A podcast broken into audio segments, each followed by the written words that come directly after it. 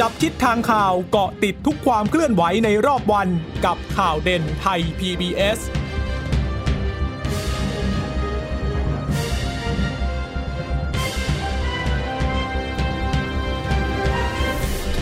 สวัสดีค่ะ สวัสดีค่ะ ต้อนรับคุณผู้ฟังสู่ข่าวเด่นไทย PBS ค่ะ เราพบกันเป็นประจำทุกวันจันทร์ถึงศุกร์บ่ายๆ แบบนี้นะคะ อัปเดตข้อมูลข่าวสารที่เกิดขึ้นในรอบวัน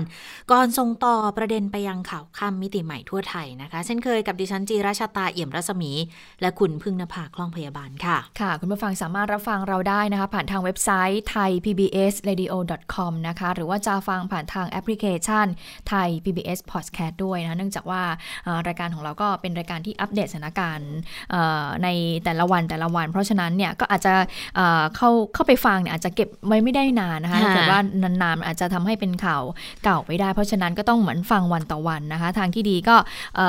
เป็นประจำในช่วงเวลา 15นาฬิกาก็เปิดเข้ามาฟังได้นะคะสำหรับข่าวเด่นไทย PBS ค่ะ วันนี้ก็คงจะเป็นเรื่องของการชุมนุมของกลุ่มนักเรียนนักศึกษากันอยู่นะคะ เมื่อวานนี้ก็ผ่านไปเรียบร้อยแล้วนะคะ ด้วยความสงบเรียบร้อยดี แต่ว่ายังคงต้องตามกันต่อ เกี่ยวกับเรื่องของอการดำเนินคดีกับผู้ที่กระทำความผิดตามกฎหมาย ซึ่งวันนี้เนี่ยทางตำรวจก็ได้มีการประชุมหารือกันไปช่วงเช้าแล้วนะคะ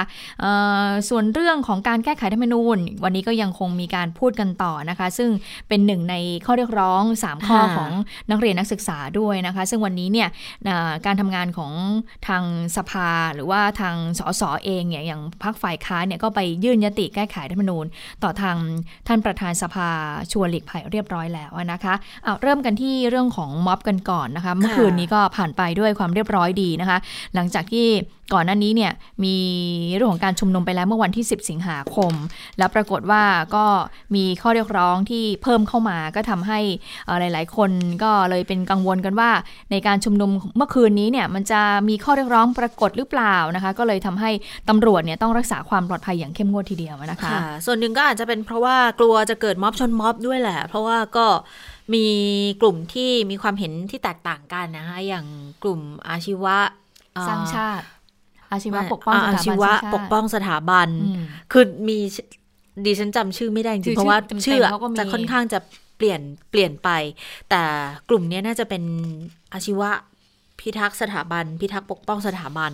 นะคะ ถ้าเกิดดิฉันจำจำผิดพลาดเนี่ยขออภัยด้วย เพราะว่าแต่ว่าโดยโดยรวมก็คือจะเป็นกลุ่มที่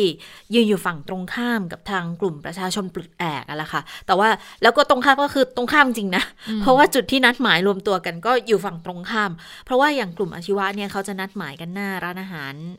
สอนแดงเมทาวอะไรก็อยู่อีกฝั่งหนึ่งเลย แล้วทางกลุ่มเครือข่ายของทางเยาวชนปลดแอกประชาชนปลดแอกเนี่ยเขานัดหมายรวมตัวกันที่หน้าร้านสะดวกซื้อตรงโรงเรียนสตรีวิทย์นะคะ ก็เลยก็จะอยู่กันคนละฝั่งแต่แรกก็ก็กังวลกังวลแหละว่าจะจะมีเหตุวุ่นวายอะไรเกิดขึ้นหรือเปล่าแต่ปรากฏว่าก็ไม่มีเพราะว่าจริงๆเนี่ยเขานัดหมายรวมตัวกันเนี่ยก็น่าจะเป็นช่วงเออบ่ายบ่ายสามใช่ไหมคะของของประชาชนปลดแอกเนี่ยแต่เนื่องจากว่า ทางกลุ่มอาชีวะเขานัดหมายกันก่อนหน้านี้ช่วงเช้าสักสิบเอ็ดโมงประมาณนี้แหละ แล้วพอทยอยทยอยกันมาปุ๊บเนี่ยเขาก็เออสรุปว่าก็ขออ่านแถลงการเสร็จก็ยุติการชุมนุมไปเขาบอกว่าเป็นการมาแค่สังเกตการเฉยๆนะคะ เนื่องจากว่าก็ต้องมาดูว่าจะเป็นยังไงแต่ดูแล้วก็คงห่วงกันเรื่องออกระทบกระทั่งเหมือนกันนั่นแหละ ก็เลยคิดว่าพออ่านแถลงการเสร็จแล้ว ก็ สลายตัวไป เห็นคุณพัฒนพรตันงาม ผู้สื่อข่าวของเราที่สังเกตการการชุมนุมของกลุ่มนักศึกษาเขาบอกว่าจริง ๆ นัดคนเวลาอย่างที่คุณชะตาบอกแหละแต่พอเวลาไปถึงช่วงเช้าเนี่ยปรากฏว่าทั้งสองกลุ่มก็ไปกันตั้งแต่ช่วงเช้าเลย แต่ว่าเนื่องจากว่านัดกันคนละฝั่งนะคะ กลุ่มอาชีวะปกป้องสถาบันเรียกสั้นๆนะละกันนะคะก็นัดก่อนแล้วเขาก็พออ่านแถลงการเสร็จเนี่ยเขาก็สลายการชุมนุมเลยนะคะก็เสร็จประมาณบ่ายสามอันนี้คุณพัฒนพรบอกนะหลังจากนั้นเนี่ยทางกลุ่ม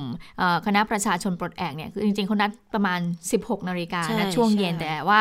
ก็ทยอยกันไปตั้งแต่ใช่ ก็ทยอยกันตั้งแต่ช่วงเที่ยงเช้าเที่ยงก็เริ่มไปกันแล้วแต่ก็บอกว่าคุณพัฒนวันก็บอกว่าก็มีตำรวจเนี่ยนัดกันฝั่งตรงข้าม แต่ว่ามีตำรวจเนี่ยก็มาตั้งตรงกลางนะมายืนมายืนแถวตรงกลางก็ไม่ให้เกิดการเผชิญหน้ากันมากอาจจะมีบ้างเล็กน้อย แต่ว่าก็ผ่านไปด้วยความเรียบร้อยดีนะคะ ซึ่งเมื่อคืนนี้เนี่ยการชุมนุมของกลุ่มนักศึกษาก็จบไปในช่วงเวลาประมาณ ก่อนเที่ยงคืนนิดๆละค่ะ ก็มีการถแถลงออกมาแล้วก็บอกว่าเราขอยุติการชุมนุมณเพียงเวลาเท่านี้นะคะอันนี้ก็เป็นความเคลื่อนไหวที่เกิดขึ้นเมื่อคืนนี้ค่ะแต่ว่าสำหรับวันนี้นะคะออพอมาถึงตอนเช้าเนี่ยทางสำนักงานตำรวจแห่งชาติ ผู้บัญชาการตำรวจนครบาลก็มีการประชุมนะคะโดยท่านที่เป็นประธานเห็นเป็นออรองผู้บัญชาการตำรวจแห่งชาติพลตำรวจโทสุวัสด์แจ้งยอดสุขนะคะก็มีการนอกจากจะเรียกพบชนมาแล้วนะคะก็มีการเรียก ผู้บัญชาการแต่ละภาคเนี่ยเข้ามาร่วมประชุมด้วย ก็เชื่อว่าคงจะเป็นการประเมินสถานการณ์ การพูดถึงสถานการณ์เมื่อคืนที่ผ่านมา แล้วก็มีการประเมินสถานการณ์ต่อไปด้วย รวมถึงการที่จะพิจารณาดำเนินคดีกับผู้ที่กระทำความผิดด้วยนะคะซึ่งทางผู้บัญชาการตำรวจนครบาลก็บอกว่าการชุมนุมเมื่อคืนนี้เนี่ยก็มีการแจ้งการชุมนุมตามพรบชุมนุมในที่สาธารณะ ในภาพรวมตำรวจก็บอกว่าได้รับความร่วมมือจากกลุ่มผู้ชุมนุมดี ก็เจ้าหน้าที่เนี่ยก็เป็นห่วงอยู่ 2 เรื่อง เรื่องแรกก็คือเรื่องของมาตรการควบคุมโรค แล้วก็การไม่ปฏิบัติตามคำสั่งของเจ้าพนักงาน ส่วนเรื่องความผิดตามกฎหมายเล็กน้อยนะคะสำหรับคำประสัยก็ยังอยู่ระหว่างการตรวจสอบว่าจะมีการกระทำความผิดตามกฎหมายอย่างไร เราไปฟังเสียงของผู้บัญชาการตำรวจนครบาลกันก่อนค่ะก็เมื่อวานนะฮะการชุมนุมก็มีการแจ้งการชุมนุมนะฮะตามพรบชุมนุมสาธารณะนะ ในภาพรวมก็ได้รับความร่วมมือนะครับ ก็เป็นเป็นห่วงอยู่สองเรื่องนะฮะเรื่องแรกก็คือเรื่องมาตรการการควบคุมโรคนะครับ เรื่องที่สองเนี่ยเท่าที่รวบรวมพยานหลักฐานดูเนี่ยก็อาจจะมีการเนี่ยไม่ปฏิบัติตามคำสั่งเจ้าพนักงานบ้างนะก็ส่วนอันอื่นๆ ก็เป็นความผิดตามกฎหมายเล็กน้อยครับ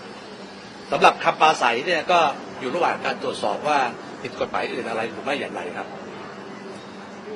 ท่านครับอย่างเมื่อวานเนี่ย ก็ไปไปที่สอนอทำงานล่านะครับ ที่มีประเด็นเรื่องหมายจับแต่ว่าตำรวจไม่ได้มีการจับกลุ่มไว้ในที่พราะอะไรเมื่อวานนี้รับแจ้งจากท่านผู้กการตรวจนครบาลหกนะครับ ว่ามีกลุ่มผู้ชุมนุมเนี่ยจำนวนหนึ่งนะฮะไปที่สอนอสำราญราชนะฮะเพื่อสอบถามนะฮะแล้วก็ในกลุ่มนั้นเนี่ยก็มีบุคคลเนี่ยที่มีหมายจับอยู่นะฮะจำนวนหนึ่งก็ทางผู้การผู้กการตรวจนครบาลหกก็ตัดสินใจว่าในเมื่อคืนเนี่ย เป็นกรณีในยามวิกาลนะฮะแล้วมีคนจำนวนมาก เกรงว่าการดำเนินการตามภวิยาตามหมายเนี่ยจะไม่เกิดความสงบเรียบร้อย หรืออาจจะเกิดอันตรายกับบุคคลอื่น ก็จึงตัดสินใจเนี่ยยังไม่ดำเนินการ แต่ว่าก็จะดำเนินการภายในกรอบของกฎหมายนะครับ ก็เน้นเน้นเกี่ยวเรื่องความปลอดภัยของประชาชนเป็นหลักนะฮะหมายจับแกนนำทั้งหมดตอนนี้ยืนยันย่งราว่าทั้งหมดมี15คน30คนครับ อันนี้เป็นการชุมนุมเมื่อวันที่ 18 กรกฎาคมนะครับ ก็มีการออกหมายจับเนี่ยจำนวน 15 คนครับก็มีการจับกลุ่มและแจ้งข้อกล่าวหาไปแล้วจำนวน 3 คนนะครับส่วนผู้ต้องหาบางคนมีการติดเงื่อนไขในเรื่องของการประกันตัวแม่ท่านในการชุมนุมเมื่อวานอันอันเออันนั้นเนี่ยก็ต้องเป็นศาลท่านพิจารณานะฮะเพราะว่าศาลท่านมีการดักไต่สวนนะฮะในเรื่องนี้อยู่แล้ว อืมก็ยืนยันตามที่ผู้บัญชาการตำรวจนครบาลบอกนะคะ บอกว่าผู้ที่ถูกออกหมายจับมี 15 คนนะ ไม่ใช่มี 31 คนตามที่ทางกลุ่มผู้ชุมนุมนั้นได้บอกไว้ เพราะว่าเมื่อคืนนี้เหมือนทางกลุ่มผู้ชุมนุมเขาก็มีการเรียกเหมือนว่าใครที่มี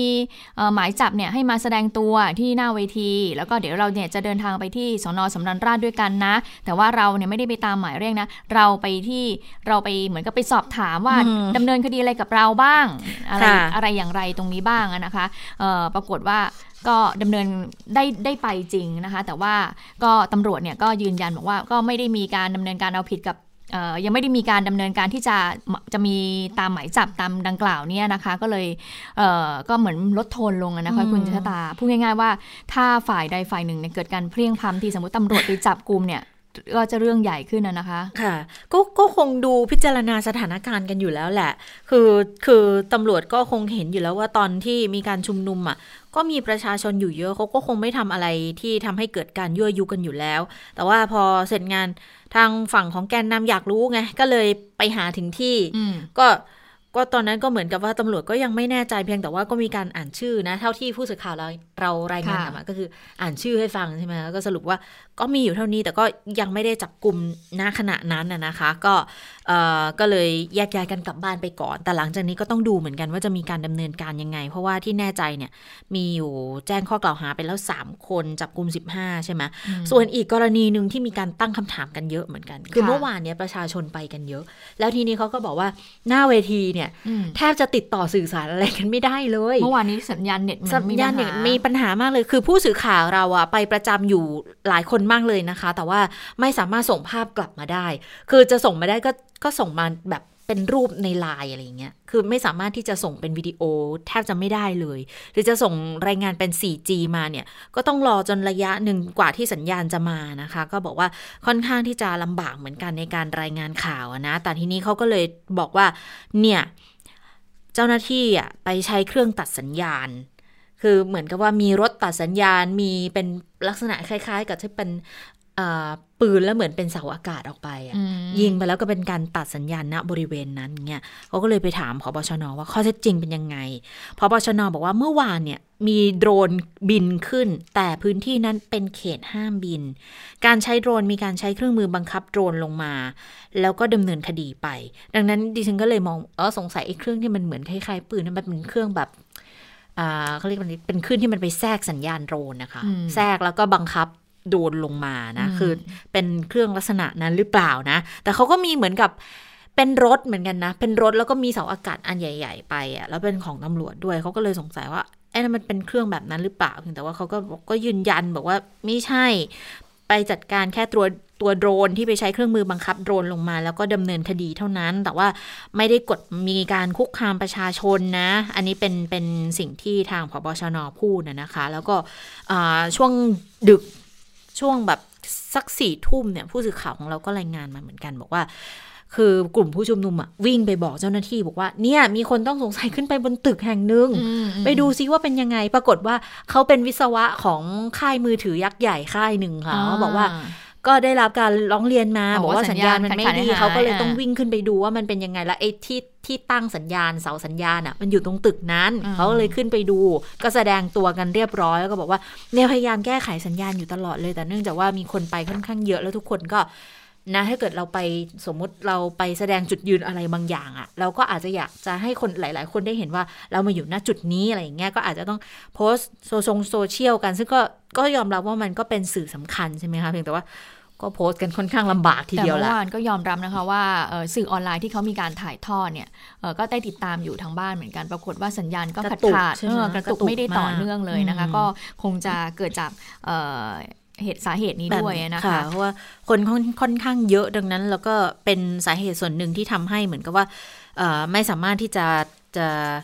ถ่ายทอดกันแบบเรียลไทม์ได้นะ แล้วก็หลายคนที่เขาอยู่ต่างประเทศเขาก็บ่นๆเหมือนกันไม่เห็นจะมีไลฟ์มีอะไรเลย ก็ไม่รู้ว่ามันส่วนหนึ่งมันเป็นเพราะอย่างนี้หรือไม่นะคะอีกหน่อยอาจจะต้องประสานกันแล้วหรือเปล่าว่า จะมีม็อบเนี่ยต้องต้องขอสัญญาณรถโมบายไปขยายสัญญาณด้วยหรือเปล่านะ แต่ว่าดิฉันก็เชื่อว่าเป็นกลยุทธ์อย่างหนึ่งของทางตำรวจเหมือนกัน ถ้าเกิดว่าปล่อยให้มีการถ่ายทอดออกไป แล้วเกิดว่ามีการประสายบนเวที แล้วก็มีลักษณะคำพูดที่มินเมอะไรบางอย่างมันก็อาจจะควบคุมไม่ได้ตรงส่วนนี้ อันนี้ดิฉันก็เดาว่าอาจจะเป็นกลยุทธ์อย่างหนึ่งของทางเจ้าหน้าที่รัฐด้วยเพราะว่าอย่าลืมนะคะว่าตอนตอนที่ที่ธรรมศาสตร์ใช่ไหมเมื่อวันที่สิบเนี่ยไลฟ์สดตลอดรายการเลยนะใช่แล้วก็พอมีช่วงเวลาที่มองแล้วหลายคนอาจจะมองว่าก้าวล่วงบ้าง หลายคนอาจจะมองว่ามินเมย์บ้าง หลายคนก็จะมองว่า อาจจะเป็นก็เป็นเนื้อหาเป็นสิ่งที่ผู้ผู้ชุมนุมเขาเรียกร้องออกมา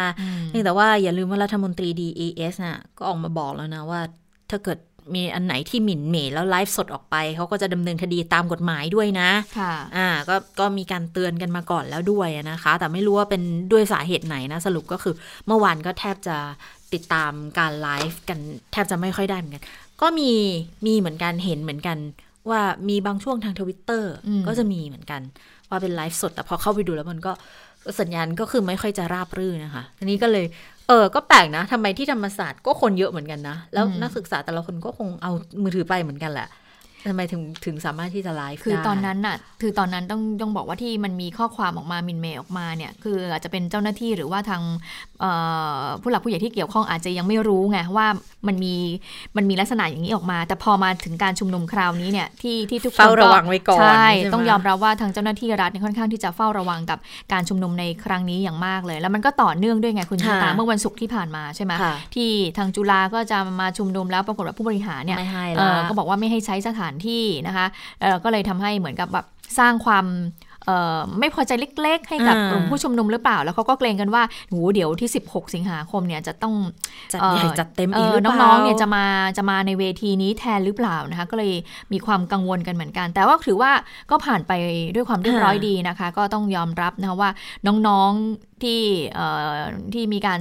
ควบคุมจัดการชุมนุมก็ถือว่าค่อนข้างที่จะใช้ได้ทีเดียวแหละ ขณะที่เจ้าหน้าที่รัฐก็ต้องใช้ความพยายามอดทนอดกลั้นเนี่ยนะคะ ในการทำหน้าที่ตรงส่วนนี้ ทีนี้มันก็มีความเคลื่อนไหวจากทางอีกกลุ่มหนึ่งเนี่ยค่ะที่เรียกตัวเองว่า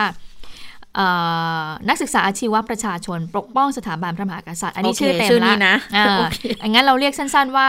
อาชีวะปกป้องสถาบันนะคะ วันนี้ก็มีความเคลื่อนไหวจากกลุ่มนี้ หลังจากที่เมื่อวานเนี่ยไปร่วมไปไปชุมนุมจัดเวทีกันช่วงเช้าที่ตรงข้ามกับกลุ่มผู้ชุมนุมของคณะประชาชนปลดแอก วันนี้ก็เข้ายื่นหนังสือถึงพบตรค่ะ ก็ขอให้พนักงานสอบสวนเนี่ย สำราญราชยื่นคำร้องต่อศาลเพื่อที่จะเพิกถอนประกันตัวผู้ต้องหา 3 คน 3 คนที่ว่านี้ก็คือที่ถูกหมายจับเมื่อวันที่ 18 กรกฎาคมนะคะก็คือนายอนนท์นำพา นายพนุพงษ์จัดนอกหรือไม่แล้วก็นายพริชชิวรักษ์หรือว่าเพนกวินเนี่ยนะคะ แล้วก็ขอให้เจ้าหน้าที่ตำรวจเนี่ยเร่งเอาผิดดำเนินคดีกับผู้ต้องหารายอื่น ๆ ด้วย แล้วก็ผู้ร่วมสนับสนุนที่อยู่เบื้องหลังการกระทำการละเมิดต่อกฎหมายที่เกี่ยวข้องกับความมั่นคงของรัฐนะคะ โดย ทางแกนนำก็คือนายสุเมธเนี่ยนะคะ ก็บอกว่า การมายื่นครั้งนี้เนื่องจากว่าผู้ต้องหาทั้ง 3 คนเนี่ยที่อยู่ในระหว่างการปล่อยตัวชั่วคราว ไม่ปฏิบัติตามเงื่อนไขของศาลที่กำหนดเลยนะ และคดีดังกล่าวเนี่ยก็เป็นคดีที่เกี่ยวข้องกับความมั่นคงของรัฐ แล้วก็ทบต่อความสงบเรียบร้อย แล้วก็ยังเป็นเรื่องละเอียดอ่อนกระทบต่อจิตใจของคนด้วย ซึ่งหลังจากผู้ต้องหาได้รับการปล่อยตัวก็ยังพบว่าผู้ต้องหาเนี่ยก็ยังคงมาร่วมชุมนุมอยู่ แล้วก็มีการกล่าวปราศัยในลักษณะเดิมอยู่นะคะที่เคยกระทำผิดมาก่อน ดูแล้วเนี่ยไม่ปฏิบัติตามเงื่อนไขของศาลเลยนะคะ ดูแลท้าทายอำนาจรัฐ แล้วก็ก่อให้เกิดความเสียหายมากก็เลยมา ยื่นคำร้องต่อพบตรดังกล่าว แล้วก็มีการนำคลิปวิดีโออะไรเอามาให้ดูด้วยนะคะ ค่ะ อันนี้ก็เป็นความเคลื่อนไหวอย่างหนึ่งนะคือออย่างที่บอกว่าเมื่อวานนี้ก็มีการจัดกิจกรรม แล้วก็มันมีกระแสข่าวว่ารัฐบาลให้ให้จัดชุมนุมได้ก็บอกก็ยืนยันบอกว่า แจ้งขออนุญาตการชุมนุมกับสอนอสำราญราชเจ้าของพื้นที่นะ แล้วก็อยู่ในจุดที่ขออนุญาตไม่ได้มีการเคลื่อนย้ายออกนอกพื้นที่แต่อย่างใด แล้วทีนี้เนี่ยเมื่อวานชุมนุมใหญ่ใช่ไหมคะก็มีการชุมนุมกันที่อนุสาวรีย์ประชาธิปไตย แต่ทีนี้เนี่ยในโลกออนไลน์เขาก็มีการเชิญชวนกัน โดยเฉพาะในกลุ่มของของเด็กนักนักเรียนมัธยมเขาก็เชิญชวนในลักษณะการผูกโบ สีขาวนะคะแล้วก็ชูสามนิ้วที่ตอนที่เข้าแถวเคารพธงชาตินะ ตอนเช้าก็เลยจะมีภาพแบบเป็นภาพนิ่งบางเป็นคลิปวิดีโอบางกระจายกันในโซเชียล แต่ว่าในบางจุดบางโรงเรียน ก็จะมีกรณีที่คุณครูเนี่ยพยายามไปขัดขวาง คือถ้าเกิดแค่บอกกล่าวกัน แล้วก็ให้เหตุผลว่าทำไมทำได้ทำไม่ได้อะไรอย่างเงี้ยก็คงจะไม่เป็นเรื่องเป็นราวแต่ว่าในบางกรณีมีถึงขั้นที่ว่า ตบนักเรียน ขณะที่ถ่ายคลิป คือเหมือนตบตบมือถืออะค่ะตบจนมือถือเขาตกอะอะไรอย่างเงี้ย แล้วก็ใช้ถ้อยคำที่ค่อนข้างจะรุนแรงในการตำหนิเด็กนักเรียนนะคะ ก็เลยกลายเป็นอีกเหตุหนึ่งที่บอกว่าเออเป็นไวรัลกันไปว่ามันควรเป็นสิ่งที่ควรทำหรือไม่ ซึ่งวันนี้เขาก็ไปถามเจ้ากระทรวงเลย ค่ะนะคะในช่วงบ่ายช่วงช่วงเที่ยงไปถามเจ้ากระทรวง อย่างรัฐมนตรีนัทพลทิพสุวรรณนะคะรัฐมนตรีว่าการกระทรวงศึกษาธิการก็บอกเนี่ยก็เด็กๆ ไปแสดงสัญลักษณ์ 3 นิ้วตอนเข้าแถวเคารพธงชาติน่ะแล้วก็มีการรณรงค์ผ่านทวิตเตอร์ด้วยมีแฮชแท็กหลายแฮชแท็กเลยทีเดียวนะคะ ก็ถามว่าถามรัฐมนตรีว่า เป็นยังไง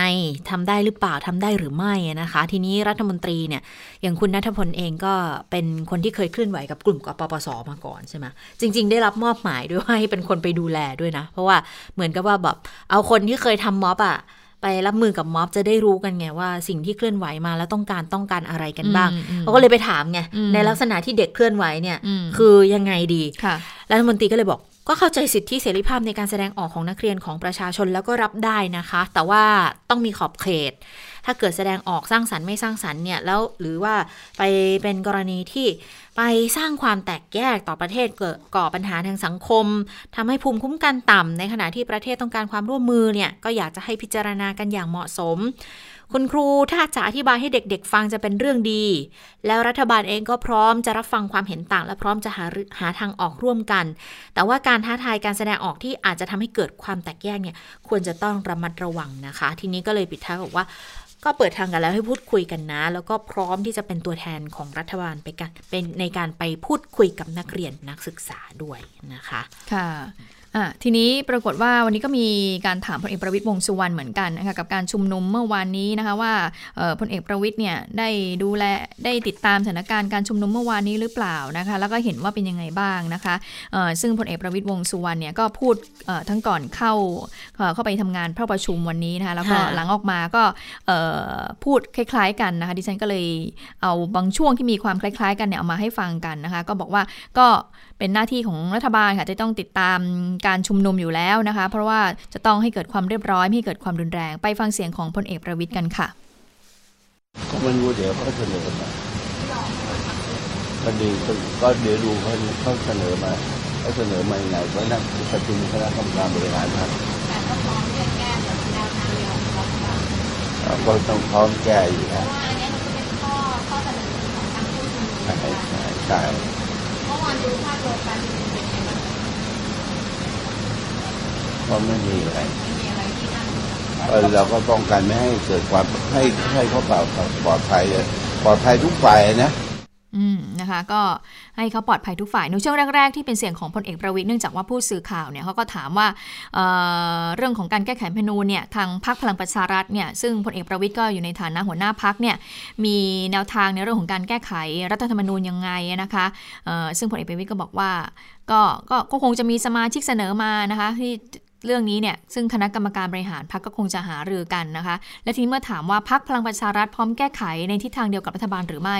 พลเอกประวิทย์ก็บอกว่าก็พร้อมอยู่แล้วนะคะคะหลังจากนั้นก็จะเป็นคำถามเกี่ยวเรื่องของการชุมนุมของกลุ่มประชาชนปลุดแอกอะคะ่ะที่พลเอกประวิทย์ก็บอกว่าไม่มีอะไร เราก็ป้องกันก็เห็นแล้วก็เรียบร้อยดี ก็ทำให้เกิดความปลอดภัยกับทุกคนทุกฝ่ายค่ะ ค่ะ นี่ก็เป็นออีกหนึ่งคนที่จะต้องคอยตอบคำถามเวลาที่มีม็อบใด ๆ ก็ตามขึ้นมานะคะ ทีนี้มันจะมีประเด็นอยู่นิดนึงคุณพึ่งนภาเรื่องของการชุมนุมของกลุ่มนักเรียนนักศึกษาอะไรอย่างเงี้ยนะคะ คือในหลายกรณีเราก็จะเห็นแบบว่ามีเด็กๆเขาออกมาโพสต์กันในออนไลน์บอกบางทีเนี่ย พ่อแม่เขาก็ไม่อยากให้ไป แล้วก็เหมือนกับ สื่อสารกันไม่เข้าใจค่ะ ว่าก็จะใช้ถ้อยคำรุนแรงกับลูกไปบ้างอะไรไปบ้างอะไรอย่างเงี้ยนะก็มีคุณหมอที่เป็นนักจิตวิทยาหลายคนเหมือนกัน ก็ใช้ช่องทาง Facebook เรื่องของการเลี้ยงลูกตามใจหมอ หรืออีกหลาย ๆ เพจนะคะ ออกมาแนะ วิธีบอกว่า พ่อแม่ควรจะต้องรับมือยังไง ในช่วงเวลาที่มีการชุมนุมทางการเมือง แสดงความเห็นทางการเมืองเนี่ยคือจริง ๆ หลาย ๆ ม็อบที่ผ่านมา เราก็จะได้เห็นเหมือนกันนะว่าบทบาทของจิตแพทย์ ที่เขาจะออกมาให้คำแนะนำในช่วงที่มีการชุมนุมทางการเมืองเนี่ยเมื่อก่อนจะเป็นลักษณะแบบว่า รับข้อมูลข่าวสารค่ะว่าเนี่ยมีแต่ข่าวม็อบทั้งนั้นเลย เห็นแล้วมันเครียดจะทำยังไงก็จะมีคุณหมอออกมาให้คำแนะนำแต่คราวนี้มันจะเป็นในลักษณะของการวิธีการ รักษาสัมพันธ์ในครอบครัวด้วย เพราะว่ามันจะเป็นในลักษณะของคุณพ่อคุณแม่กับลูกที่อาจจะมีความแตกต่างทางความคิดทางการเมือง หรือว่าในเรื่องช่องว่างระหว่างวัยด้วยนะคะ ก็เลยมีการแนะนำมาเหมือนกันบอกว่า จะทำยังไงล่ะให้อยู่ร่วมกับคนที่เห็นต่างได้ เพราะว่าการเมืองเนี่ยเป็นเรื่องของทุกคน เสียงทุกคนมีค่าควรฟังเสมอนะคะ คุณหมอเขาก็เลยบอกงี้บอกว่า ลูกพูดอะไรควรเปิดใจรับฟังเพื่อเข้าใจค่ะ เข้าใจนะ แล้วไม่ใช่เพื่อตัดสินด้วยพอเข้าใจแล้ว มันเดินต่อไปได้ คือเปิดใจแล้วเนี่ย พ่อแม่อาจจะได้ไปนั่งในตำแหน่งที่ปรึกษาของเขาในการตัดสินใจก็ได้ ดีกว่าให้ให้เขาตัดสินใจคนเดียวเองตั้งเยอะนะคะ อันนี้เป็นเป็นประเด็นที่อูต้องน่าสนใจเหมือนกันนะ คือถ้าเกิดเหมือนกับเวลาเราพูดกับพ่อกับแม่ แล้วแล้วเขาไม่ฟังอะ่ะ ต่อไปเราก็ไม่อยากพูดไม่อยากคุยด้วยแล้วใช่ไหมคุณหมอก็เลยบอกว่า ก็ต้องเปิดใจ คือเปิดใจรับฟังอาจจะไม่ได้หมายความว่า เห็นด้วยกับสิ่งที่เขาทำไปทั้งหมด หรือว่าไม่เห็นด้วยกับสิ่งที่เขาทำไปทั้งหมดนะเป็นแบบว่าก็รับฟัง เพราะว่าสิ่งหนึ่งที่ต้องเข้าใจคือเด็กสนใจการเมืองมากขึ้นนะคะ ดังนั้นมันเป็นเรื่องที่ดีที่เขารู้จักสงสัยและตั้งคำถามกับสิ่งที่อยู่รอบตัว เพราะว่าเนี่ยเป็นทักษะศตวรรษที่ 21 อย่าลืมว่าระบบการศึกษาณสมัยเนี้ยก็ ก็อยากสอนให้เขาคิดสอนให้เขาตั้งคำถามไม่ใช่หรือพอถึงวันที่เขาคิดที่เขาตั้งคำถามขึ้นมาแล้ว ก็เป็นหน้าที่ที่ผู้ใหญ่จะต้องทำความเข้าใจและตอบคำถาม ในสิ่งที่เขาสงสัยใครรู้ให้ได้นะคะ ก็จะเป็นวิธีการที่อยู่กันได้ด้วยสันติด้วยความหลากหลายทางความคิดเห็นนะคะอันนี้ก็จะเป็นคุณหมอที่แนะนำมา จริง ๆ คุณหมอหลายท่านแนะนำมาในในแนวทางนี้หมดเลยนะเออแต่ว่าก็จะอยู่ที่คุณพ่อคุณแม่แล้วแหละว่า จะจะปรับใช้ด้วยวิธีการยังไงอย่างว่าเพื่อนๆดิฉันเขาก็มีลูกที่อยู่ในวัยที่เป็นนักศึกษาด้วยอ๋อนึกว่าลูกเล็กกันอยู่มีหลายรุ่นเนาะมีหลายรุ่นค่ะก็อยู่ในนักศึกษาด้วยนะคะก็เขาก็บอก บอกกับลูกเขาเหมือนกันนะคะบอกว่าเนี่ยถ้าจะไปชุมนุมไปอะไรเนี่ยไปได้นะ แต่ว่าเมื่อต้องดูให้ดีนะ ถ้าเกิดว่าต้องมีถอยถอยถ้าเกิดไม่มีเหตุดูแล้วมันไม่น่าไว้วางใจแล้วให้ถอยก่อนเลยนะอะไรอย่างเงี้ยค่ะคือเขาก็ไม่ปิดกั้นนะคะบอกว่าไปได้ไปให้รู้รู้ว่าเป็นยังไงนะคะอันนั้นก็เป็นความเคลื่อนไหวที่เกิดขึ้น ทีนี้ช่วงนี้จะเห็นได้ว่าจะมีการนำรุ่นพี่ที่เขาเคยชุมนุมมาเนี่ยบางคนเนี่ยเขาก็โดนโดนคดีไปแล้ว แล้วก็ถูกถูกศาลเนี่ยสั่งจำคุกมาแล้ว บางคนเขาก็ออกมาแล้วเขาก็มีการพูดเหมือนกันเขาก็มีการฝากไว้เหมือนกันฝากถึงไกด์ให้แกนนำรุ่นใหม่ให้ให้กับแกนนำรุ่นน้องทั้งหลายบอกว่าคิดให้ดีนะ แล้วก็ฝากถึงคุณพ่อคุณแม่เหมือนกันนะคะอย่างคุณสนธิลิมทองกุลที่เรารู้จักกันดีนะคุณสนธิก็บอกเลยนะบอกว่าเนี่ยอยากจะพูดเหมือนกันในวันนั้นที่ฉันไปฟังมาเหมือนกัน บอกว่าคุณสนธิบอกว่าเนี่ยช่วยไปบอกคุณพ่อคุณแม่ของแกนนำทั้งหลายเลยนะถ้าเกิดว่าถ้าเกิดว่าลูกเนี่ยถูกดำเนินคดีเนี่ย ซึ่งมันก็ถูกดำเนินคดีตามกฎหมายเนี่ยก็ต้องคิดให้ดีนะปรากฏว่าผิดเนี่ยก็ต้องถูกเข้าเรือนจำและถูกเข้าเรือนจำเนี่ยมันก็ต้องไปอยู่ในที่เหมือนก็อาจจะเป็นขู่เล็กๆนะเหมือนเล่าให้ฟัง ก็จะต้องไปอยู่ในพื้นที่จำกัดนะ แล้วก็ซ้ายเนี่ยซ้ายมือคุณอาจจะไปเจอผู้ต้องหาที่เขาคดีฆาตกรรม อีกขวามืออาจจะไปดีเรื่องของคดีอัดยากรรม เพราะฉะนั้นเนี่ยใครเขาจะไปฟังอารมณ์การของคุณ เพราะฉะนั้นเนี่ยคุณต้องคิดให้ดี ใช้วิธีหาช่องทางที่มันดีกว่านี้หรือเปล่า ดีกว่าที่จะไปแบบว่าชุมนุม แล้วก็ใช้วิธีการที่ที่ลักษณะออกมาอย่างนี้นะคะบอกว่าคิดให้ดีก็ฝากถึงคุณพ่อคุณแม่เหมือนกัน แล้วดูสิขนาดของเขาเนี่ยนะ คุณคุณซีก็บอกว่าขนาดเนี่ยยังเขาไปอยู่เรือนจำมาหมดแล้วเนี่ยเขาก็เลยรู้แล้วก็พูดได้หมด แล้วก็บอกได้ว่า แล้วถ้าเกิดคุณกินข้าวนะ คุณก็เลือกไม่ได้สั่งอาหารอะไรมาไม่ได้นะเขาก็ให้คุณกินตามอาหารตามเรือนจำอย่างนี้แหละคือทำอะไรไม่ได้เลยแล้ว ก็ถ้าเกิดสมมติมีญาติมาเยี่ยมเขาก็จะให้ญาติเนี่ยมา เยี่ยมได้ 15 นาทีเท่านั้น เพราะฉะนั้นจำกัดสิทธิเสรีภาพมาก เพราะฉะนั้นถ้าจะทำอะไรเนี่ยคิดให้ดี แล้วก็ฝากถึงคุณพ่อคุณแม่บอกว่าให้ช่วยดูน้องๆด้วยนะ เพราะว่าถ้าหากว่าทำลักษณะที่กระทำการหมิ่นเหม่ไปเนี่ยอาจจะ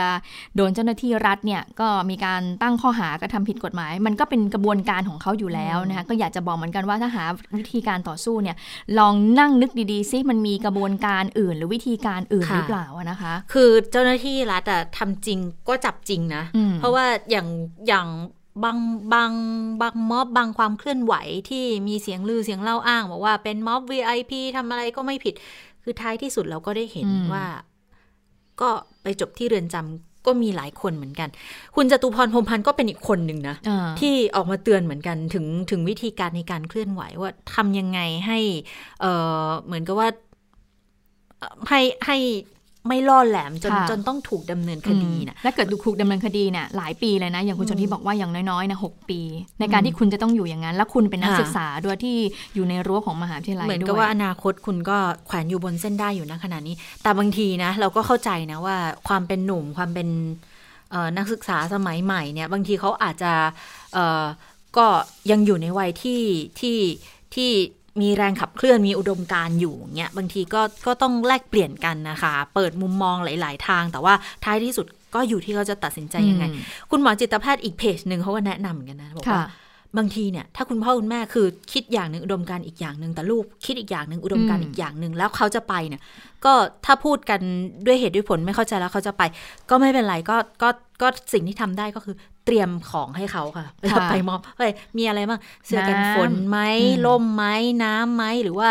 เออให้เงินไปก้อนหนึ่งไหมให้เงินไปทำไม เผื่อว่าจะต้องประกันตัวหรืออย่างไรอะไรอย่างเงี้ยหรือไม่ก็อาจจะต้องพูดคุยทำความเข้าใจกันไปก่อนเลยบอกว่าอ่าไปไปได้นะ ไม่มีปัญหาแต่ถ้ามีเหตุการณ์อะไรขึ้นมาเนี่ยจะต้องปฏิบัติตัวยังไง หรือว่ามีผลอะไรออกมาเนี่ยลูกก็ต้องยอมรับกับสิ่งที่มันเกิดขึ้นนะอะไรอย่างเงี้ยก็คือเหมือนกับว่า ถ้าเกิดห้ามไม่ได้ก็ก็ไม่ต้องห้าม แต่ว่าทำความเข้าใจคือต้องมีข้อตกลงร่วมกัน ว่าจะเป็นยังไง อันนี้ก็จะเป็นอีกหลาย ๆ ทางที่สามารถที่จะพูดคุยเพื่อทำให้ความสัมพันธ์ในครอบครัวเนี่ย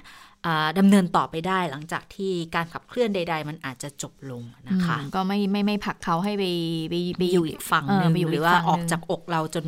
ต่อกันไม่ติด แล้วส่วนเรื่องของที่ทางผู้บริหารมหาวิทยาลัยเนี่ยมีคำสั่งห้ามชุมนุมในมหาวิทยาลัยเรื่องนี้ดิฉันก็ยอมรับก็เห็นใจนะ ก็คือทางมหาวิทยาลัยก็ก็เกรงเหมือนกันว่าจะเกิดความสุ่มเสี่ยงหรือเปล่านะ แต่ถ้าเกิดว่าไปห้ามเลยเนี่ยไม่ให้เขาอะมาชุมนุมในในในภายในรั้วมหาวิทยาลัย หรือว่าภายในโรงเรียนเนี่ยก็คือก็เหมือนกับผลักดาวอะผลักเขาออกไปสู่โลกภายนอกที่จะไม่มีเกราะป้องกันเขาอีกชั้นหนึ่งแต่มหาลัยก็เข้าใจอีกเหมือนกันบอกว่า ถ้าเกิดมันมีความสุ่มเสี่ยงที่จะผิดกฎหมายอย่างยิ่งเนี่ยทางมหาวิทยาลัยทางผู้บริหารหรือว่านักศึกษาคนอื่นก็อาจจะพลอยได้รับผลกระทบไปด้วย ก็ต้องชั่งน้ำหนักชั่งน้ำหนักกันเพียงแต่ว่า มันก็ ก็ควรจะเป็นพื้นที่ควรจะมีพื้นที่ปลอดภัยให้เขาได้แสดงความเห็นกันด้วยเช่นเดียวกันค่ะ และนี่ก็เลยเป็นที่มาไหมคะที่ทางโฆษกกรรมธิการพิจารณารับฟังความคิดเห็นของนักศึกษานะคะ ซึ่งมีคุณกรวีปริศนานันทกุลเนี่ยเป็นทางโฆษกกรรมธิการเขาบอกว่าเนี่ยเขาจะทำหนังสือนะถึง 2 กระทรวง ก็คือกระทรวงศึกษาธิการ ก็คือคุณนัทพลทิพสุวรรณใช่ไหมคะที่ก็ถือว่าเป็นทางแกนนำกปปสเก่านะคะ บอกว่าเนี่ยขอให้เปิดพื้นที่ให้นักเรียนเนี่ยได้มีการแสดงความคิดความเห็นกันในเรื่องของกับเกี่ยวกับการเมืองเรื่องนี้ ขณะเดียวกันก็จะทำหนังสือถึงรัฐมนตรีอวด้วยก็คือคุณอเนกเหล่าธรรมทัศน์ซึ่งก็ถือว่าเป็นพักที่ก่อนหน้านี้ก็เคยกำเนิดมาจากการชุมนุมเหมือนกันรวมพลังประชาชาติไทย ก็เลยบอกว่าเนี่ยขอให้ทางรัฐมนตรีสองกระทรวงเนี่ยเปิดพื้นที่ให้กับนักเรียนนักศึกษาได้ไหมเพื่อที่จะให้เขาเนี่ยได้แสดงความคิดเห็นอย่างกว้างขวาง ไปฟังเสียงของคุณกรวีโฆษกกรรมธิการกันค่ะ โดยหลักคิดเนี่ยเราคิดว่าพื้นที่ในสถานศึกษา เป็นโรงเรียนหรือว่ามหาวิทยาลัยเนี่ยควรที่จะเป็นพื้นที่ปลอดภัยให้กับเยาวชนเนี่ยเขาสามารถที่จะออกมาแสดงความคิดเห็น แล้วก็สามารถที่จะเคลื่อนไหวตามกรอบของกฎหมายและรัฐธรรมนูญได้นะครับก็คิดว่าภายในสัปดาห์นี้นะครับก็กำลังนัดคิวกับท่านรัฐมนตรีทั้งสองท่านเพื่อที่จะเอาคณะกรรมการเข้าไปพูดคุยครับแล้วพร้อมกันนั้นก็จะส่งหนังสือนะครับจากกรรมการเนี่ยเดี๋ยวท่านประธานก็จะลงนามแล้วก็ส่งหนังสือไปขอความร่วมมือนะครับเพื่อที่จะเปิดโอกาสให้กับน้องๆเยาวชนเขาได้ใช้สถานที่ ทางราชการในการในการแสดงความคิดเห็นต่างๆคือการที่จะไปขอพูดคุยประเด็นหลักๆคือก็จะเป็นเวทีลักษณะไหนยังไงที่จะพูดคุยในสถานศึกษารวมถึงในโรงเรียนด้วยไหมครับถูกต้องครับคือตอนนี้เนี่ยก็ต้องยอมรับว่ามีโรงเรียนหลายโรงเรียนนะครับพอเด็กนักเรียนเนี่ยเขาต้องการที่จะใช้สถานที่ในโรงเรียนเป็นที่ที่จัดชุมนุมนะครับ โรงเรียนเองรวมผู้บริหารโรงเรียนเองมีความหวั่นเกรงนะครับ บางบางโรงเรียนเนี่ยก็ห้าม บางโรงเรียนไม่ห้าม แต่ใช้วิธีการเรียกมาคุยนะครับ ก็เหมือนการห้ามไปห้ามไกลๆนะครับนี่คือสิ่งที่เราไม่อยากจะเห็น เราไม่อยากที่จะเห็นผู้บริหารสถานศึกษาเนี่ยเขาหักษาวได้ส่งเยาวชนเหล่านี้เนี่ยออกไปบริเวณภายนอกโรงเรียนแล้วก็เพียงเพื่อที่จะตัดความรับผิดชอบของโรงเรียนหรือว่าของสถานศึกษาแต่เพียงเดียวแต่เราอยากที่จะให้เปิดพื้นที่และทำสถานที่สถานศึกษาเนี่ยให้เป็นพื้นที่ปลอดภัยให้กับเยาวชนในการออกมาเคลื่อนไหว ค่ะอันนี้ก็เป็นความเคลื่อนไหวของคณะกรรมการเปิดรับฟังความคิดเห็นของนักเรียนนักศึกษานะคะ ก็ถือว่าเป็นเรื่องดี สัปดาห์นี้ก็น่าจะมีความชัดเจนในการที่จะไปยื่นเรื่องต่อรัฐมนตรีสองกระทรวงนี้ค่ะ ค่ะ แต่อย่าลืมว่าคนที่อยากแสดงความเห็นอาจจะไม่ใช่จำกัดแค่นักเรียนนักศึกษาเท่านั้นนะดังนั้นก็อย่างที่บอกว่าก็ต้องมีพื้นที่ที่จะให้แสดงความเห็นโดยปลอดภัย ซึ่งหลาย ๆ คนหลาย ๆ ฝ่ายในสังคมก็คงจะอยากไปแสดงความคิดความอ่าน โดยเฉพาะในเรื่องของการแก้ไขรัฐธรรมนูญนะคะที่จริง ๆ ก็มีความเคลื่อนไหวกันมาระยะหนึ่งมีคณะกรรมาการศึกษาการแก้ไขรัฐธรรมนูญขึ้นมาแล้วด้วย แล้วก็ได้ในหลายเรื่องหลายประเด็นแล้วด้วยกันนะคะ ก่อนหน้านี้เขาก็ไปเปิดรับฟังความเห็นในหลาย ๆ จุดหลาย ๆ พื้นที่มาแล้วแต่ว่าถ้าเกิดจะแก้กันจริง ๆ เนี่ยก็คงจะต้องมีอีกเวทีในการที่จะต้องให้ประชาชนทั่วไป ได้ร่วมแสดงความคิดเห็นกันเพิ่มมากขึ้นด้วยนะคะ ขณะเดียวกันเนี่ยหลาย ๆพรรคการเมืองก็ไป ยื่นเรื่องในการแก้ไขรัฐธรรมนูญด้วยเช่นเดียวกันแล้วนะคะ ค่ะ อย่างวันนี้ก็คือทางหกพักฝ่ายค้านค่ะโดยนำโดยพักเพื่อไทยวันนี้นะคะคุณสมพงษ์อมรวิวัฒน์เนี่ยแล้วก็เป็นผู้นำสายค้านในสภาผู้แทนราษฎรพร้อมสสของพักเนี่ยก็ได้เดินทางไปที่รัฐสภาก็ไปยื่นหนังสือนะคะ ยื่นยติในการแก้ไขรัฐธรรมนูญในมาตรา 256 เพื่อที่จะเปิดช่อง ให้มีการตั้งสภาร่างธรรมนูญขึ้นมานะคะขณะที่คุณชวนก็รับเรื่องแล้วก็บอกว่าจะดำเนินการตรวจสอบความถูกต้อง แล้วก็จะรีบนำเข้าสู่การพิจารณาของสภาเลยนะคะ ไปฟังเสียงทั้งคุณสมพงษ์อมรวิวัฒแล้วก็ประธานสภาคุณชวนหลีกภัยกันค่ะ ในฐานะฝ่ายค้านร่วม ได้มีการปรึกษาหารือและก็มีชันทานุมัติว่า เรามีความยังเป็นอย่างยิ่งที่จะต้องแก้ไขรัฐมนูญปี2560 ทั้งนี้เนื่องจากได้ตรวจสอบแล้วก็เห็น การดำเนินงานโดยใช้รัฐมนูญปี 2560 เนี่ยมีแต่ข้อบกพร่องมากมาย ฝ่ายค้านร่วมจึงได้เสนอยติที่ต่อจะยื่นยติต่อท่านประธานในวันนี้ โดยสาระสำคัญของยติที่ยื่นวันนี้นั้นก็คือให้มีการแก้ไขรัฐมนูญมาตรา 256 ซึ่งจะรวมในเรื่องเกี่ยวกับการแต่งตั้งสสรเพื่อ เลือกตั้งสสรเพื่อให้สสรนั้นมาพิจารณาในเรื่องอการดำเนินการในการร่างรัฐธรรมนูญในโอกาสต่อไป ซึ่งการที่เช่นนี้รัฐธรรมนูญที่ที่ยติที่เรายื่นนี้จะเป็นรัฐธรรมนูญที่ร่วมด้วยช่วยกันระหว่างพี่น้องประชาชนทุกคน จึงกราบเรียนต่อท่านประธานด้วยความเคารพครับ ผมก็ถือโอกาสเรียนว่าตามกฎหมายแล้วก็ตาม ระเบียบข้อบังคับนั้นเมื่อประธานรับแล้วก็จะส่งให้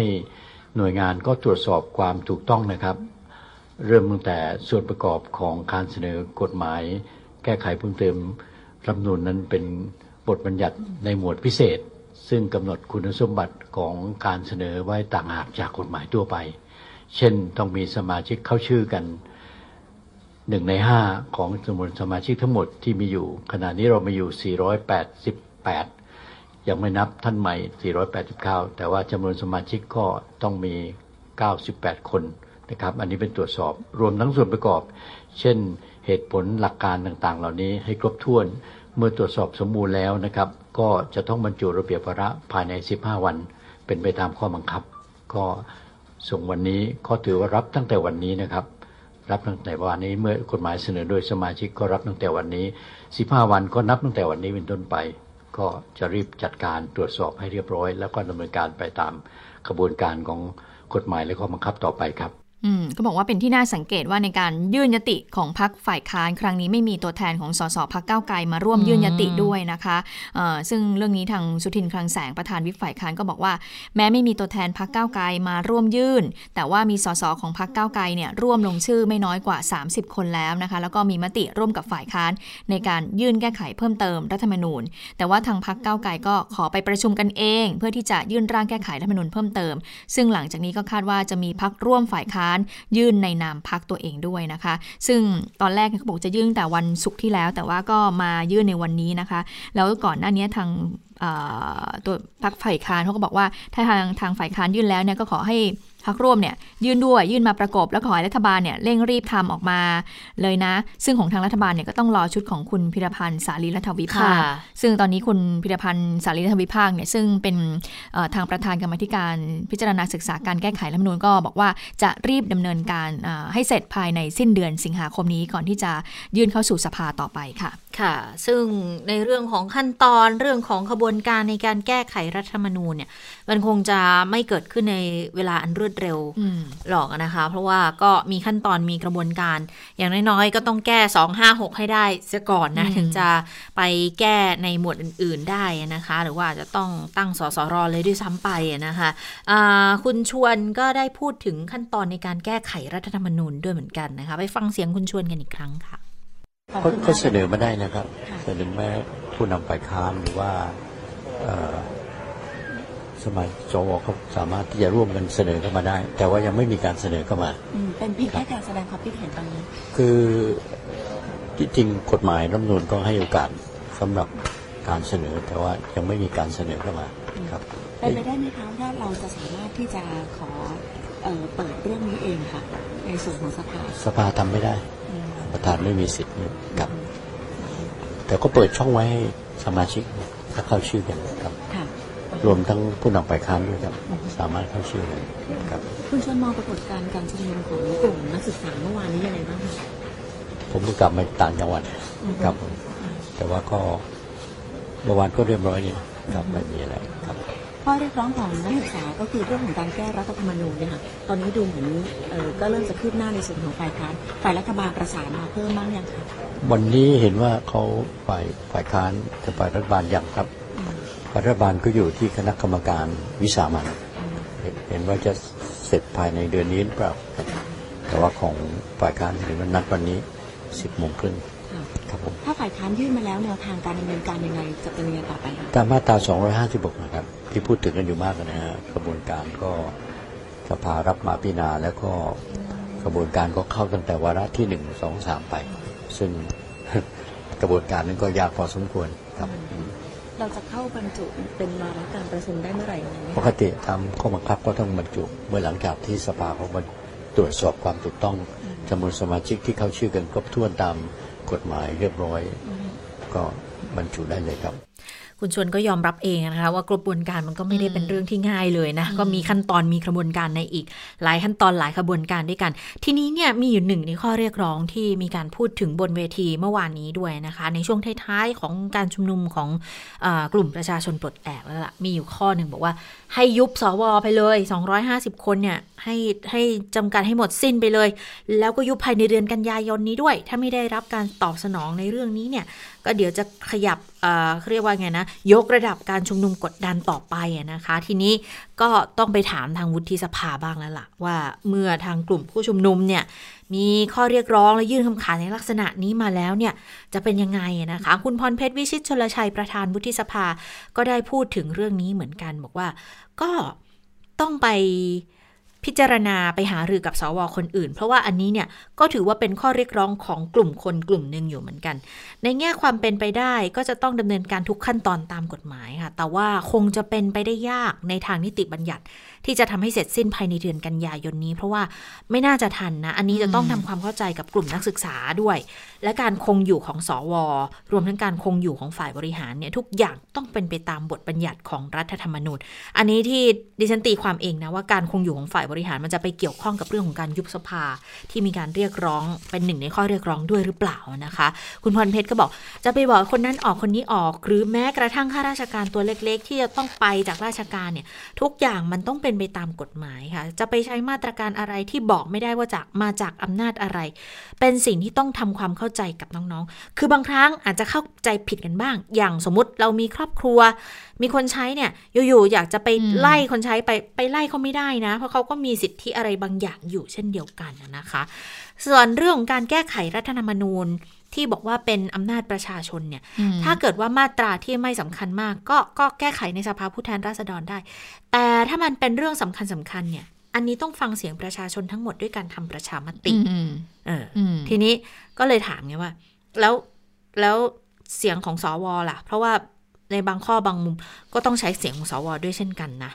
คุณพรเพชรก็เลยบอก ไม่ได้คิดถึงขั้นนั้นค่ะ แต่ว่าในส่วนที่จะกระทบกับอำนาจหน้าที่ของวุฒิสภาเนี่ยมันไม่ใช่ว่ามันจะทำไม่ได้นะ คือหมายถึงจะจะยุบสวหรือจะปรับเปลี่ยนการที่มาของสวเนี่ยไม่ใช่ว่าจะทำไม่ได้ แต่ทุกอย่างต้องผ่านตามขั้นตอนกฎหมาย อันนี้ก็คือความเห็นของประธานวุฒิสภาค่ะว่าตอนนี้เนี่ยประธานวุฒิสภาก็เสียงแตกนะ ก็คือหลักๆ น่าจะมีอยู่ประมาณว่าสามกลุ่มก็คือว่าไม่เห็นด้วยในการแก้ไขรัฐมนูญนะคะอันนี้ส่วนกลุ่มที่ 2 ก็คือเห็นด้วยบ้างไม่เห็นด้วยบ้างหรืออันอย่างที่ 3 ก็คือเห็นด้วยเลยนะคะอย่างสววันชัยเนี่ยก็อาจารย์วันชัยก็ค่อนข้างที่จะเห็นด้วยในการแก้ไขธรรมนูญเนี่ยนะคะคือคืออาจารย์วันชัยไม่ได้บอกว่าจะต้องยุบสวนะแต่ว่าต้องต้องตัดอำนาจของสวในบางประเด็นออกไปอย่างเช่น ในเรื่องของการเลือกนายกรัฐมนตรีเนี่ยอันนี้ชัดเจนที่ที่อาจารย์วันชัยมองว่า ก็ไม่ควรจะต้องมีแล้ว แล้ว 5 ปีเนี่ยก็อาจจะไม่ต้องถึง 5 ปีก็ได้ก็ 4 ปีก็เลือกครั้งเดียวก็พอแล้วนี่ครั้งต่อไปก็ไม่ต้องไปเลือกแล้วอะไรทำนองนี้นะอันนี้อาจารย์วันชัยแต่ว่า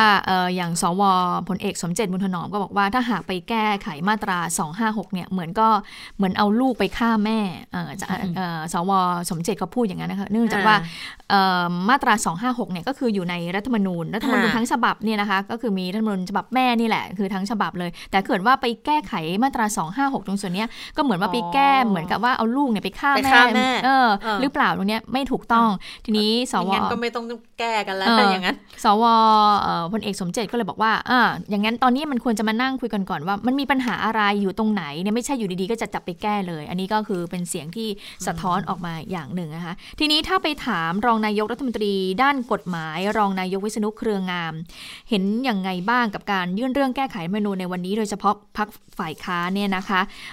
จะต้องมีการปรึกษากับรัฐบาลก่อนหรือเปล่านะคะ ทางรองนายกวิษณุก็บอกว่าก็ไม่รู้นะเห็นเขาจะไปยื่นต่อสภานะคะ แล้วถ้าเกิดว่ายื่นแล้วท่านต้องไปดูด้วยหรือเปล่านะคะ รองนายกก็บอกว่านายกยังไม่ได้มอบหมายเลย ไปฟังเสียงของรองนายกวิษณุกันค่ะเขายื่นกับประธานอาจารย์คะแล้วร่างร่างที่รัฐบาลจะเสนอควบคู่ไปนี้ให้อาจารย์เป็นคนดูนะคะที่ท่านนายกไม่ได้ไม่ได้ให้ดูอ้าวใครให้ใครดู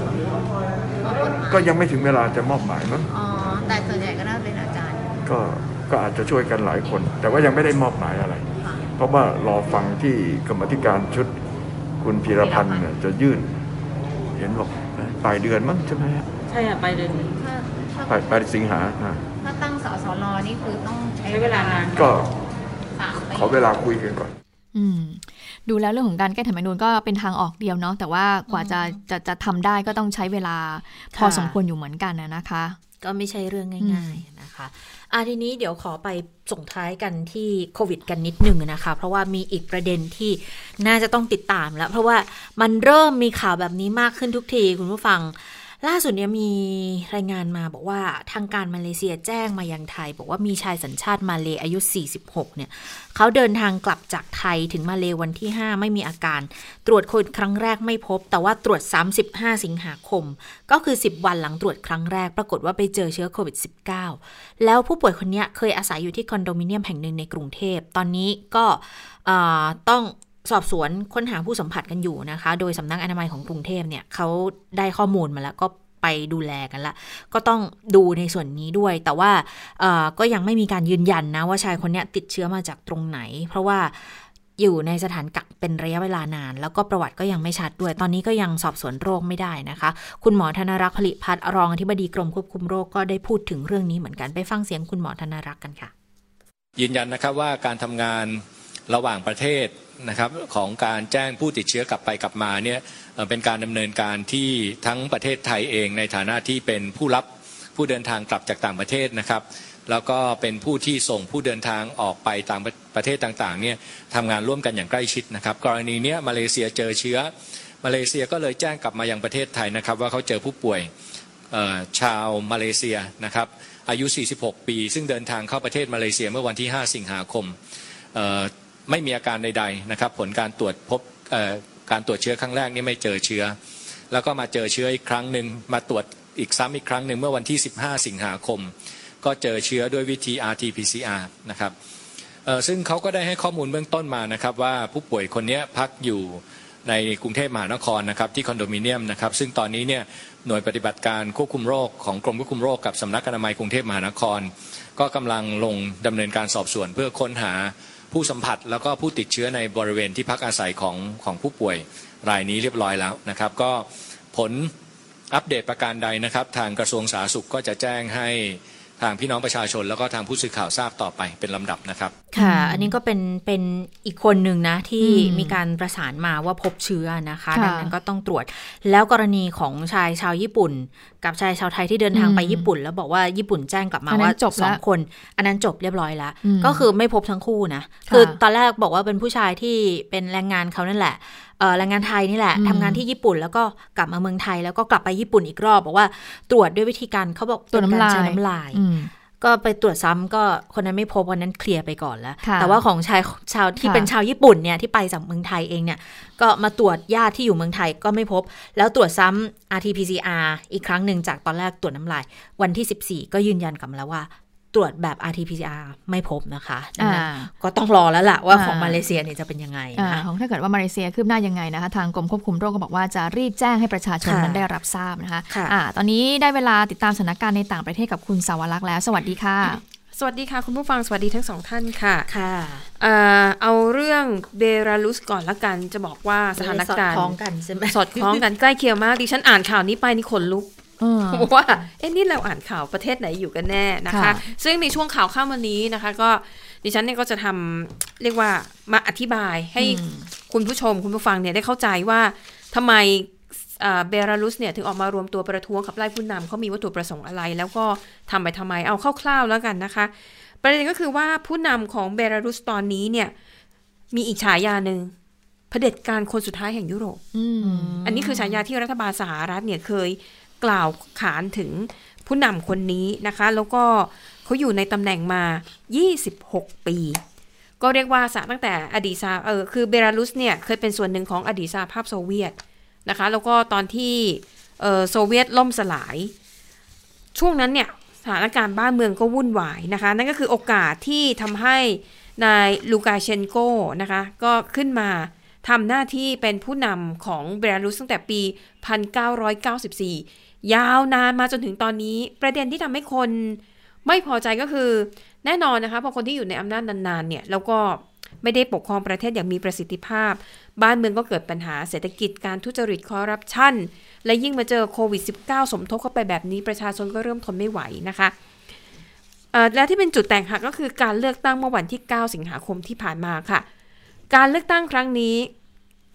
รัฐบาลเนี่ยใช้วิธีกำจัดคู่แข่งทางการเมืองนะคะ หลักๆเนี่ยมีอยู่ 3 คน 2 คนนี่ถูกจำคุก อีกคนนึงไหวตัวทันหนีไปต่างประเทศนะคะ ก็คือหนีไปประเทศเอกวาดอร์นะคะ แล้วก็หนึ่งในแกนนำเนี่ยคือเป็นผู้หญิงจริงๆแล้วผู้หญิงคนนี้เนี่ยที่เป็นหนึ่งในฝ่ายค้านเนี่ยเธอไม่ได้อยากจะเล่นการเมืองนะแต่ประเด็นคือว่าสามีของเธอเนี่ยซึ่งเป็นบล็อกเกอร์ชื่อดัง แล้วก็เป็นคนที่เคลื่อนไหวเพื่อเรียกร้อง ให้มีการเปลี่ยนแปลงประเทศเป็นในทางที่ดีเนี่ย ปรากฏว่าสามีของเธอเนี่ยถูกจับจำคุกนะคะ ตัวเธอก็เลยคิดว่าคงจะต้องออกมาต่อสู้แล้วแหละนะคะ มันก็เลยเป็นประเด็นที่ทำให้ประชาชนเนี่ยเริ่มออกมาชุมนุมประท้วงโดยมี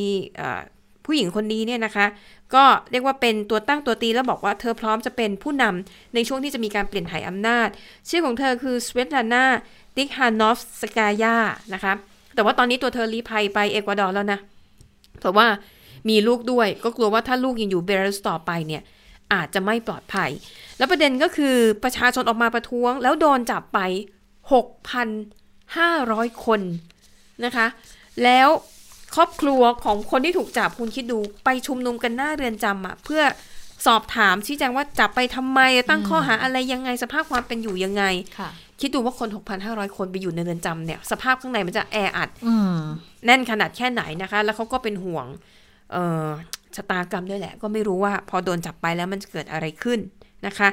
ในขณะที่ตัวของผู้นำเบลารุสเองเนี่ยถ้าสรุปความก็คือ แม้ว่าตัวเองแม้ว่าเบลารุสเนี่ยจะออกจากสหภาพโซเวียตแล้ว แต่เขายังคงสถานะเหมือนกับเป็นรัฐเผด็จการก็คือปกครองคล้ายๆ กับยังเป็นสหภาพโซเวียตอยู่เลยนะคะ แล้วก็พยายามจะฉายภาพให้เห็นว่าตัวเขาเนี่ยคือ คนที่ทำให้ประเทศเบลารุสเนี่ย อยู่ได้ มีเสถียรภาพได้ เพราะตัวเขาเพราะเขาเคยพูดมาประโยคหนึ่งนะคะเขาพูดกับคนที่มาประท้วงต่อต้านว่า ถ้าตัวเขาเป็นอะไรขึ้นมาเนี่ย นั่นคือจุดเริ่มต้นของจุดจบของประเทศเบลารุส พูดขนาดนั้นเลย แต่ถามว่าดูแลคุณภาพชีวิตประชาชนดีไหมก็ไม่ดีนะคะ เพราะอย่างตอนที่มีโควิดระบาดหนักๆเนี่ย ก็มีพวกบรรดาพักฝ่ายค้านก็ถามว่ารัฐบาลควรจะให้ความสำคัญ แล้วก็ดูแลประชาชนที่เดือดร้อน จากการระบาดของโควิด -19 แต่ปรากฏว่าผู้นำคนปัจจุบันเนี่ยก็บอกว่า ก็แก้ปัญหาง่ายมากเลย คุณก็ดื่มวอดก้า คุณก็ไปอบซาวน่าก็แค่นั้นเอง คือคำพูดในลักษณะเนี้ยที่เหมือนกับไม่แยแสความเดือดร้อนของประชาชน มันยิ่งทำให้ความ โกรธรัฐบาลความโมโหเนี่ยไปกันใหญ่นะคะ จนกระทั่งวันที่ 9 สิงหาคมมีการเลือกตั้งทั่วไปปรากฏว่าปรากฏว่าอย่างที่บอก ว่าพวกฝ่ายค้านคู่แข่งรัฐบาล ก็คือกระจัดกระจายกันหมด ติดคุกบ้างหนีไปต่างประเทศบ้างนะคะ ผลเลือกตั้งออกมาค่ะ ผู้นำคนปัจจุบันชนะไป 80%ส่วนคู่แข่งนะคะที่หนีไปอยู่ต่างประเทศเนี่ยคนนั้นยังแข่งอยู่ คนนั้นได้คะแนนแค่สิบเปอร์เซ็นเท่านั้น ก็เลยเป็นชนวนเหตุที่ทำให้ประชาชนรู้สึกว่า นี่โกงเลือกตั้งแน่นอน แล้วก็ยังกำจัดคู่แข่งคือ พยายามที่จะ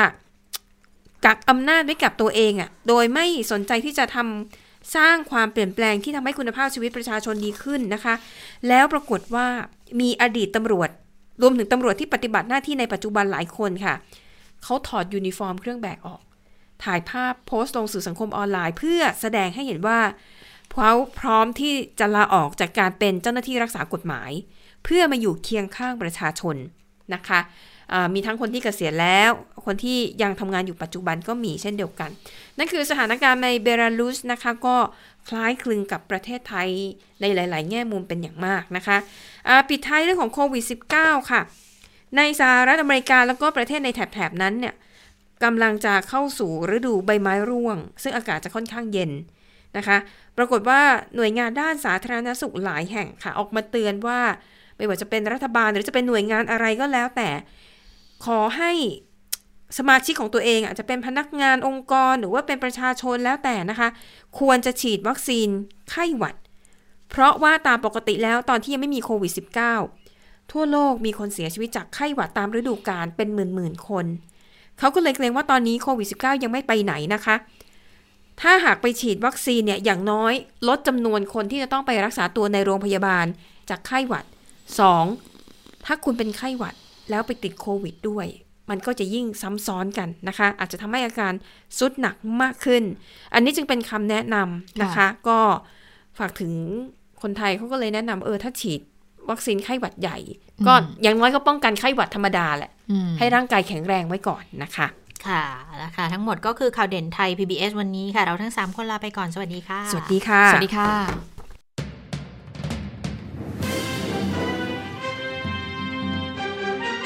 ติดตามข่าวเด่นไทย PBS ได้ทุกวันจันทร์ถึงศุกร์เวลา 15 นาฬิกา ทางไทย PBS ดิจิทัล Radio